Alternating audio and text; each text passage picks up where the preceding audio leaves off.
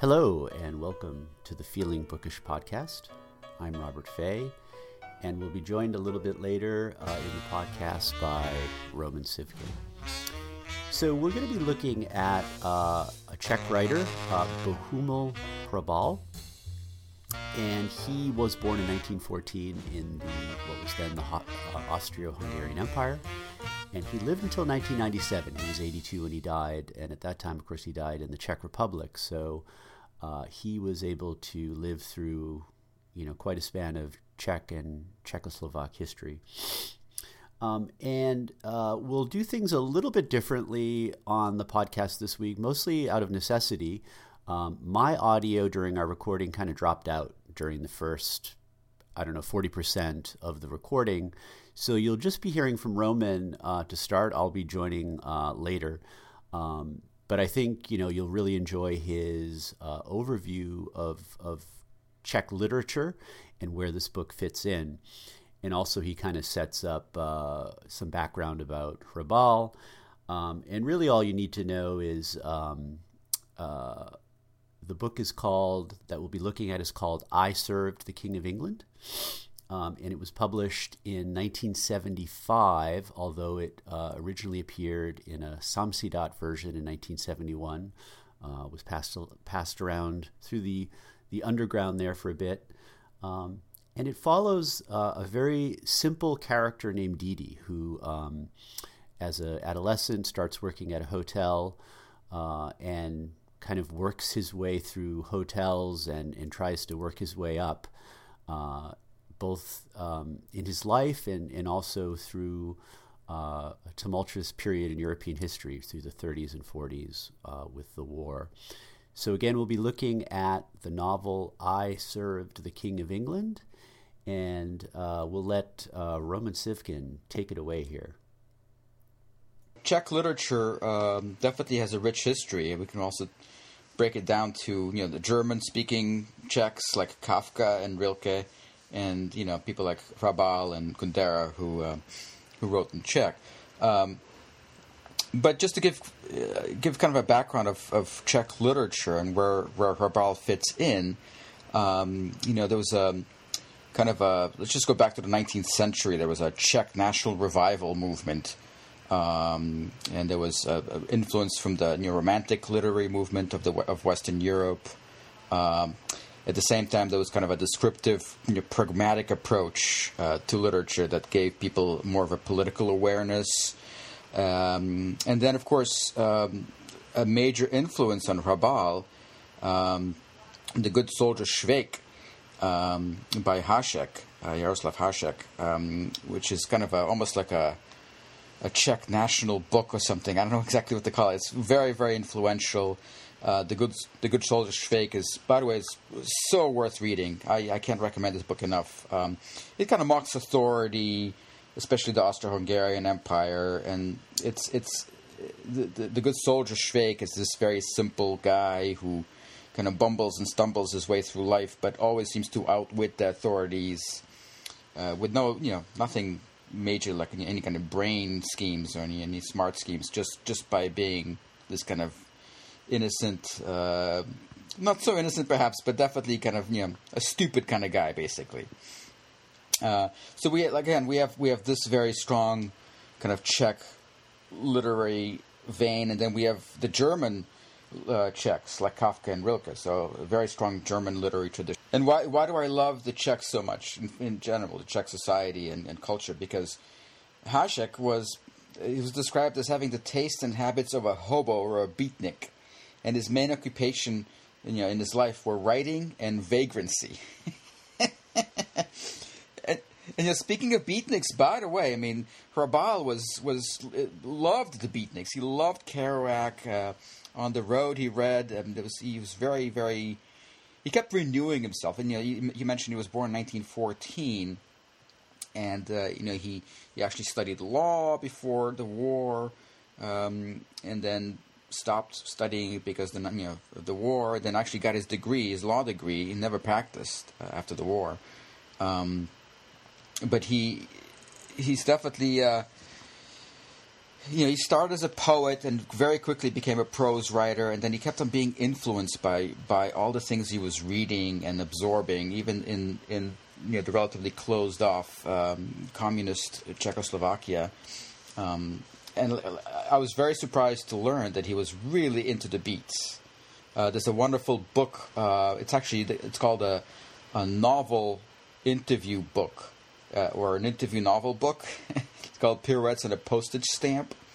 It's basically a bunch of interviews with Hrabal, but it's it reads like a novel. Well, first of all, let's let's let's look at the interesting publishing history, right? Um, look, there's there's a bunch of people like Kundera, uh, uh, you know, these these Czech intellectuals, writers who just left. They left during communism because they just couldn't take the shit.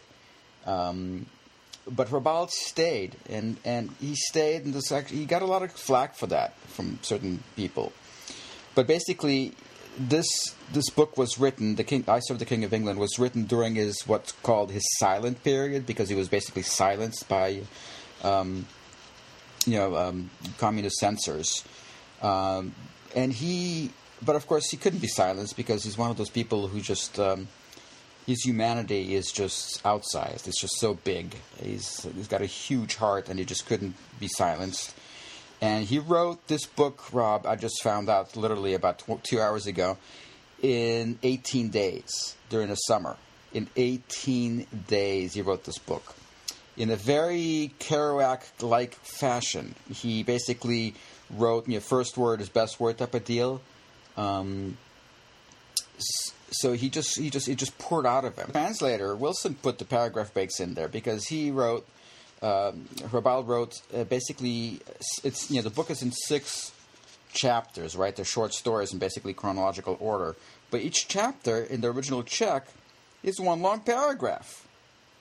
There are no uh, paragraph breaks, so the, the translator maybe because of the publisher pressure or something like that uh, really did a number on this because it's really a more experimental work than we, we see in English. Um, and in, ge- in general, I was going to say, just Hrabal is very experimental, but yet so readable. I mean, he's got this book that's just one long sentence. Um, his autobiography in three volumes is, is almost like stream of consciousness, but again, so readable and so relatable. It's not like you're reading some difficult experimental, you know, avant-garde work.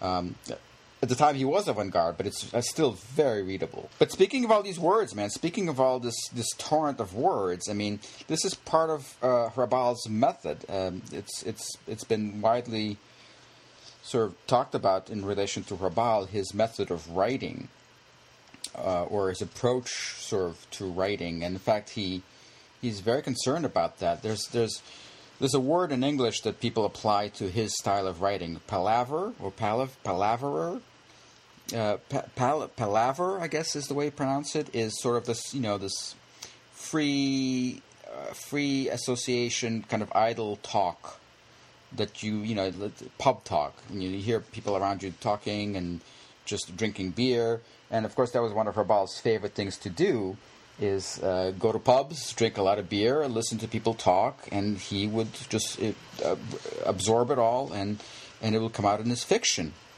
So he makes a distinction between uh, in Czech it's pis, uh, pardon my expression. I mean my my act. I mean I don't know how to pronounce Czech words, so pardon my pronunciation.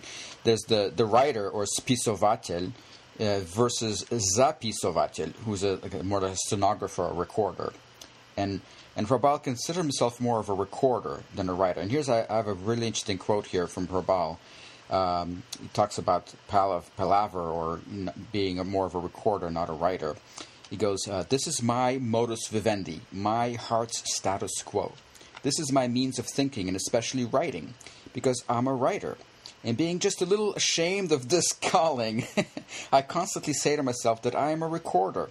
I am more of a literary reporter and also a lover of mystification. This is my pabeni or palaver. palaver. This is my defense against politics. This is actually my politics, my mode of writing. So this is a very important sort of uh, way of, of getting into Hrabal, of understanding him. He is not writing out of some sort of um, you know inner desire to express himself. He's writing out of this this enormous uh, love of the world and of people. the people in the world that he he he meets, both good and bad, and all you know all, all shades in between. Uh, like I said in the beginning, uh, this is a writer with an enormous heart, which is why I urge you to read this book and I urge you to stick with it till the end because you can really see this enormous humanity and warmth and universality of, of Hrabal, uh, almost unlike any other author that I've read. And I, I kind of I tend to gravitate towards authors like that who have an, this deep, deep humanity as opposed to just this a way of a way with words, so to speak. You know, uh, like Nabokov, for instance. Again, I'm going to be slamming Nabokov, so pardon Nabokov lovers, but Nabokov, uh, of course, was a, a, deeply human being, you know, humanistic human being, I should say. But he doesn't have this. He doesn't have this warmth. He doesn't have this this boundless openness to others and to experiences, and he was way too much in his head.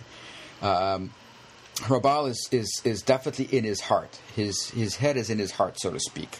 Um, you know, he's got this incredible humanity. There's, there's Nazis in this book that are human. Um, there's bad people that are human.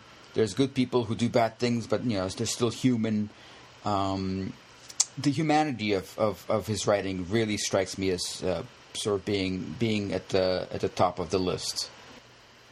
But he's also he's also an opportunist. I mean, he's also look. Uh, the book starts with him being a, a, lowly busboy, but he's he's got these stars in his eyes. He he sells hot dogs on the train station, and he he takes his time making change when people give him a big bill, and he takes his time making change until the train starts leaving, and so he can't give him the change. So he he starts making some money. He loses virginity in a very sweet kind of way uh, to a prostitute in a in a, in a whorehouse. Um, but again in a very sweet way. But he's always is always looking for the next things. Like how can I be the you know a, a, waiter? So then he becomes a waiter. But wait, he wants to become the head waiter because he really respects all the head waiters that he serves under. In fact, one of the head waiters that he serves under tells him that he served the King of England. So so the protagonist Didi has enormous respect for this guy now, and he's like.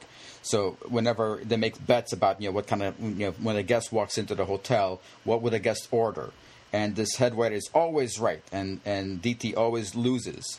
Uh, and when he asks the head waiter, like, "How did you know?" and the head waiter goes, "It's because I served the King of England." you know, so he. Uh, he he continues and is uh, and is kind of this this uh, almost like a um, I don't know. It's very ambitious. He's very very ambitious, but at the same time a simple soul. Um, so he does become a head waiter.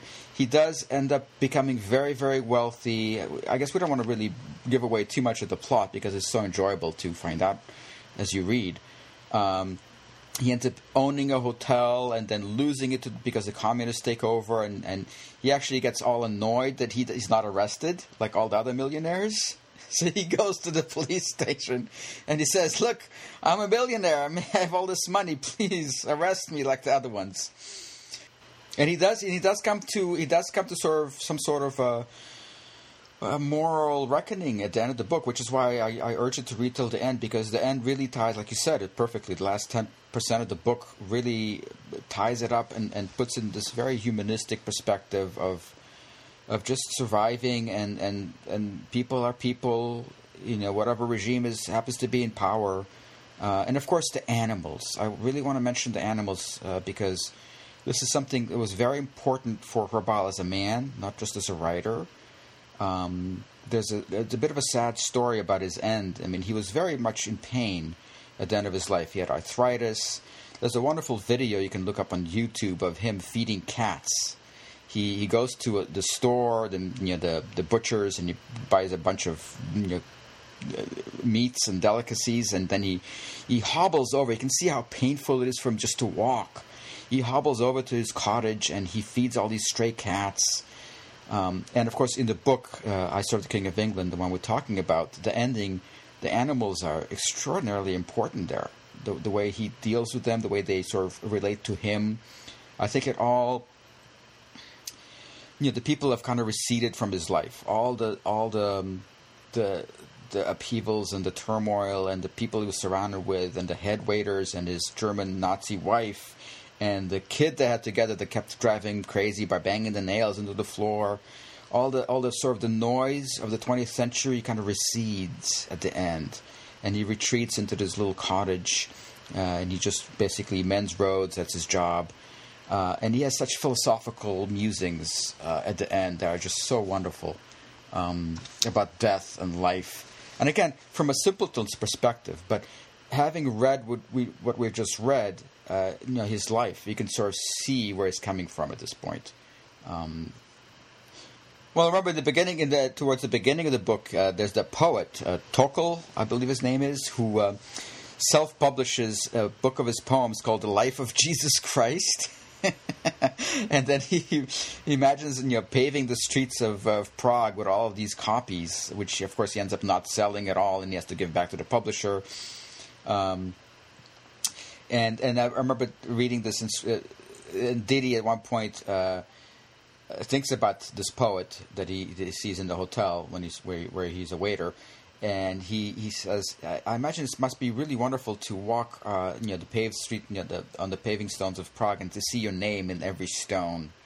Um, which which is interesting because Hrabal is really um, in Czech, in the Czech, I guess they just call it Czech nowadays, not the Czech Republic. But in Czech, he is known. He is very, very well known. He's probably the most popular writer of the 20th century in the Czech language. Um, we don't know much about him here, but he is extraordinarily popular over there. I mean, he's a national hero type of deal, you know. Um, so his name, in a way, is all over Prague. He he sort of prophesied a little bit, even though when he wrote this book in 1971, it wasn't published until 75 in Samizdat editions. So, uh, Roman, you know, you kind of alluded to the fact that um, at the end of the book, um, there's kind of this co- collection of great wisdom that kind of comes from this character. And I, and I, don't think I'm giving anything away just to give the reader a taste of, of the musings that he has while he's this um, uh, kind of road repairer deep in the woods. Um, and I should point out that these kind of observations you do not get in the first 80% of the book. So there's a kind of accumulated wisdom that this character gets through his journey through, you know, Europe's, you know, mid-century nightmare and so he's um, he he frequents a pub uh, occasionally to relieve himself from the boredom of, of living in that uh, road repairs lodge or you know mm-hmm. hut. And he says, um, as a matter of fact, whenever I was in the pub, I realized that the basic thing in life is questioning death, mm-hmm. wanting to know how we'll act when our time comes. And that death, or rather this questioning of death, is a conversation that takes place between infinity and eternity. And how we deal with our own death is the beginning of what is beautiful, because the absurd thing in our lives, which always end before we want them to anyways, fill us when we contemplate death with bitterness and therefore with beauty. So, like, wow, you know, let's let's let's uh, write a yeah a, a small a small book of criticism about that passage. Well, I'll tell you the that that uh, that novel interview interviewer novel thing that I mentioned earlier, which is you know for people who will really like Hrabal, it's it's one of those you know. Uh, not, not many translations are available, so just grab this book if you find it. It's a wonderful title, "Pirouettes on a Postage Stamp."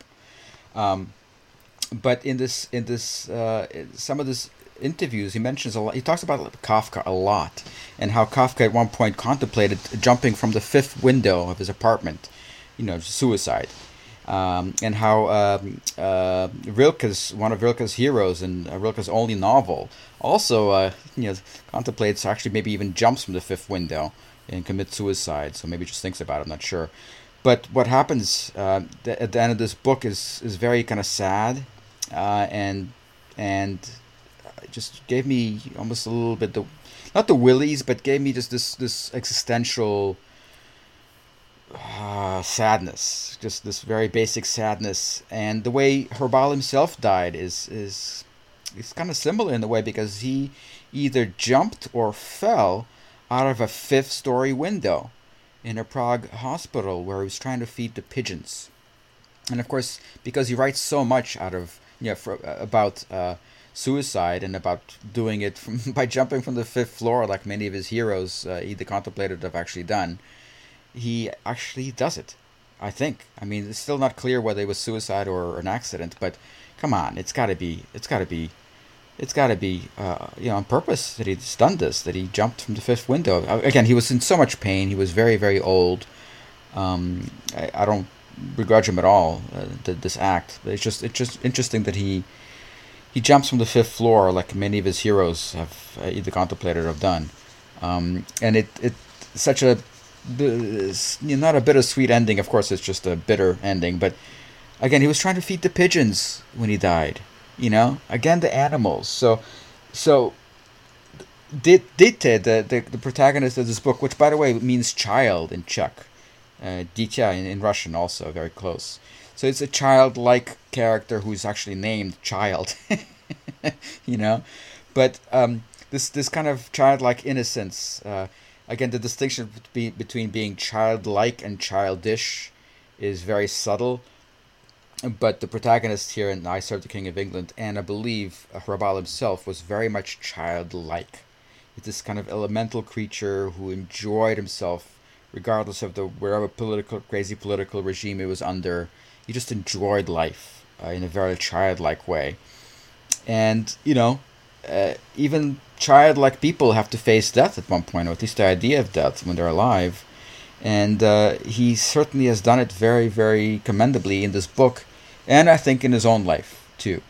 Um, yeah, and, and you you know you made the point earlier that um, this is you were talking about his um, his approach to writing novels and and the fact that he used to frequent bars and, and almost would just have his ears open to kind of pull in everything around him.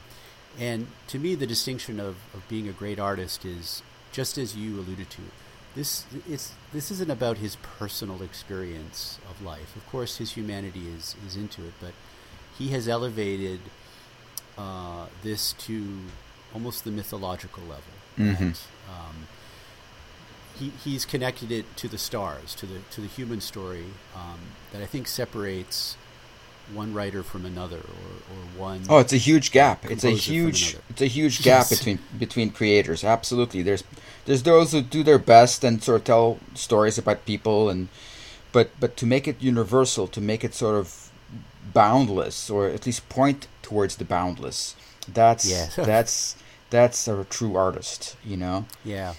Yeah, I've actually been thinking a lot about it. Um, uh, I'll have a this week. I'll have a uh, a piece out in Three Quarks Daily, in thinking precisely about that and like you know what what makes a book like The Great Gatsby. I mean, you know, maybe you were forced to read that in you know seventh grade or something. But I encourage anyone like the next time you're in a bookstore, just pick up The Great Gatsby and start flipping through the first three pages, and it just feels like this book was ordained from heaven or something. So. Mm-hmm so, what is it, um, you know, that allows a writer to to push beyond his own personal experience and, and connect to, um, you know, the muse, I suppose. And and I was skeptical that Mr. Hrabal.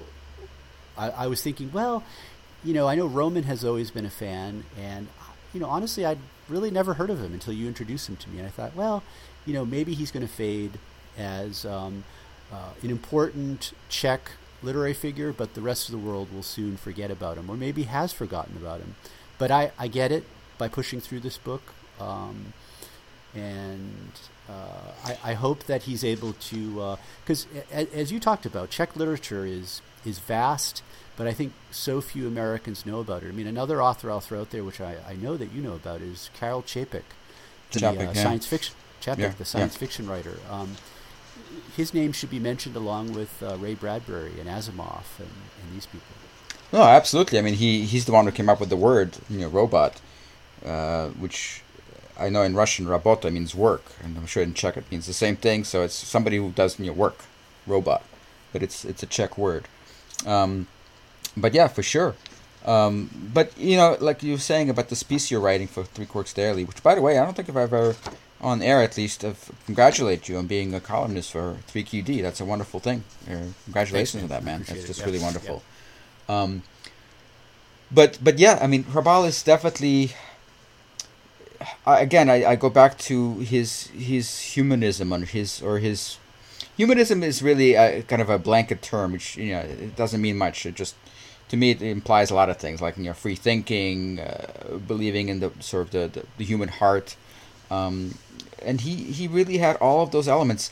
Um, I don't want I don't want our listeners to think that because you're you're saying like you, you made it through the book like it's a hard book to read. It's not hard to read, right? It's not uh, it's not Finnegans Wake. It's not uh, uh, you know Arno Schmidt or anything like that. It's it's it's um, very readable and it's a it's a doozy of a story. Wouldn't you say so? I mean, it's like like yes, comparing I... it to this, the Good Soldier Schweik. I mean, it's it's just like one crazy event after another, and it's funny and it's sad and it's it's it's sort of like the side view of history of European history during the 20th century.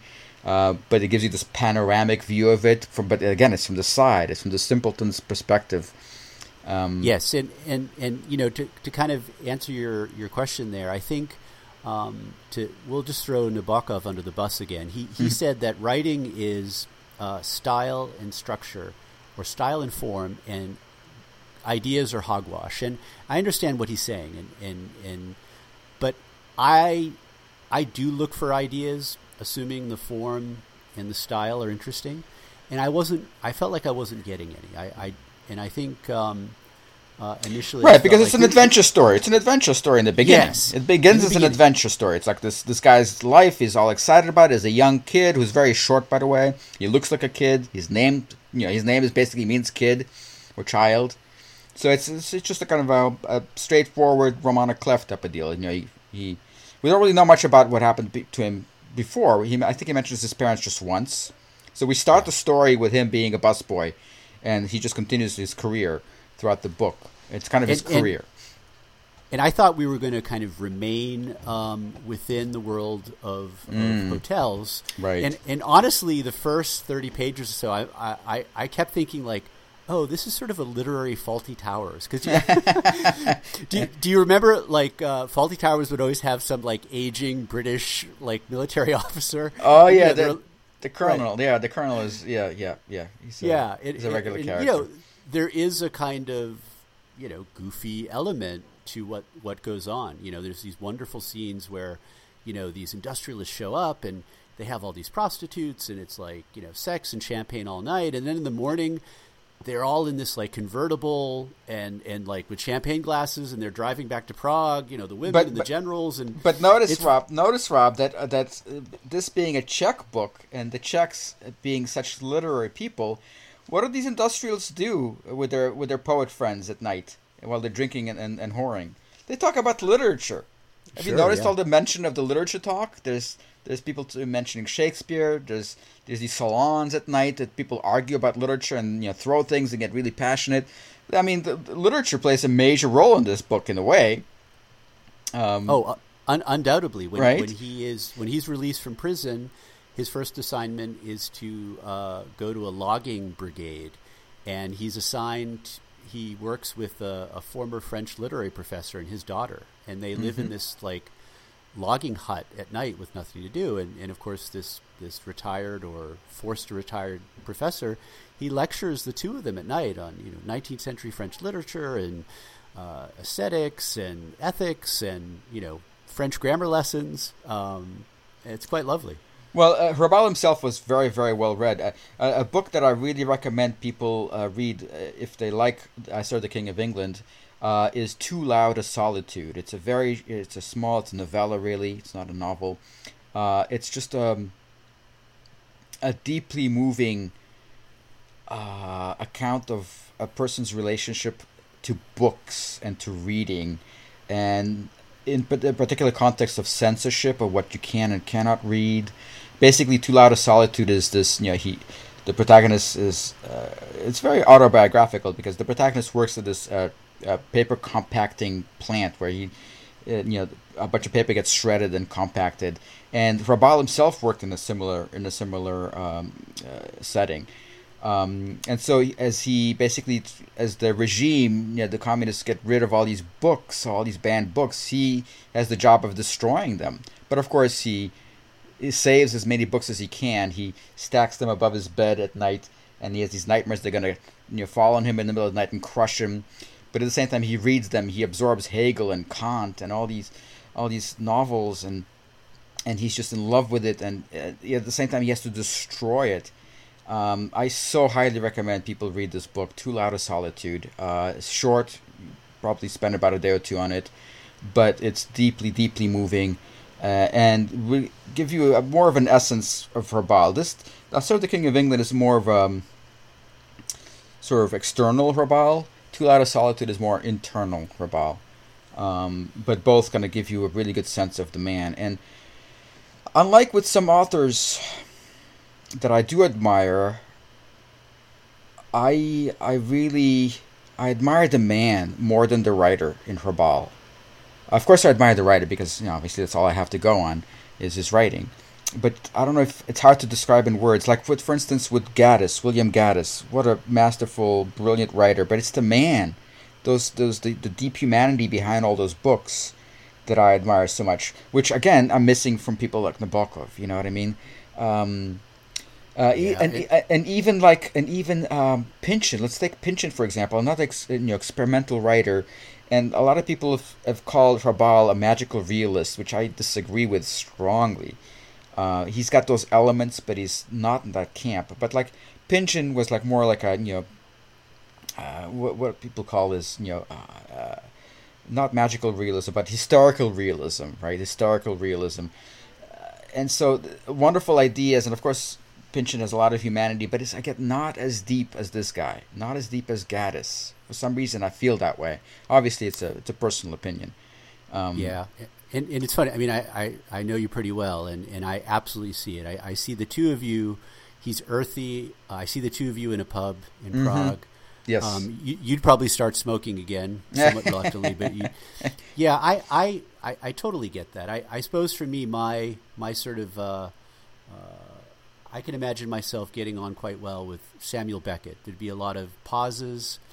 Um, you know, he'd be somewhat distant. He wouldn't be overly friendly, but um, I feel like we'd sip, we'd sit and sip coffee, and eventually we'd we'd get to know each other. Um, but it will yeah, take a while with Beckett. With Beckett, it will yes. take a while for him to open exactly. up, if uh, if he ever would open up to anybody, you know.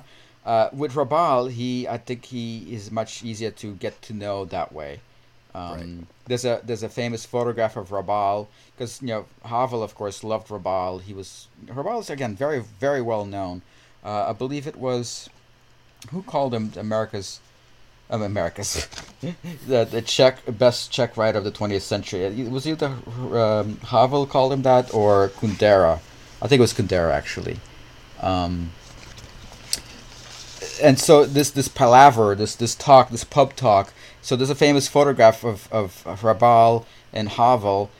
Uh, and Bill Clinton sitting in yes, Hrabal's favorite yes. pub, the Golden Tiger in Prague, and, and palavering and just kibitzing and just talking and they're all smiling, and you can see there's this this this total looseness about. Even Clinton says doesn't look like a president; just looks like some dude in the pub, you know.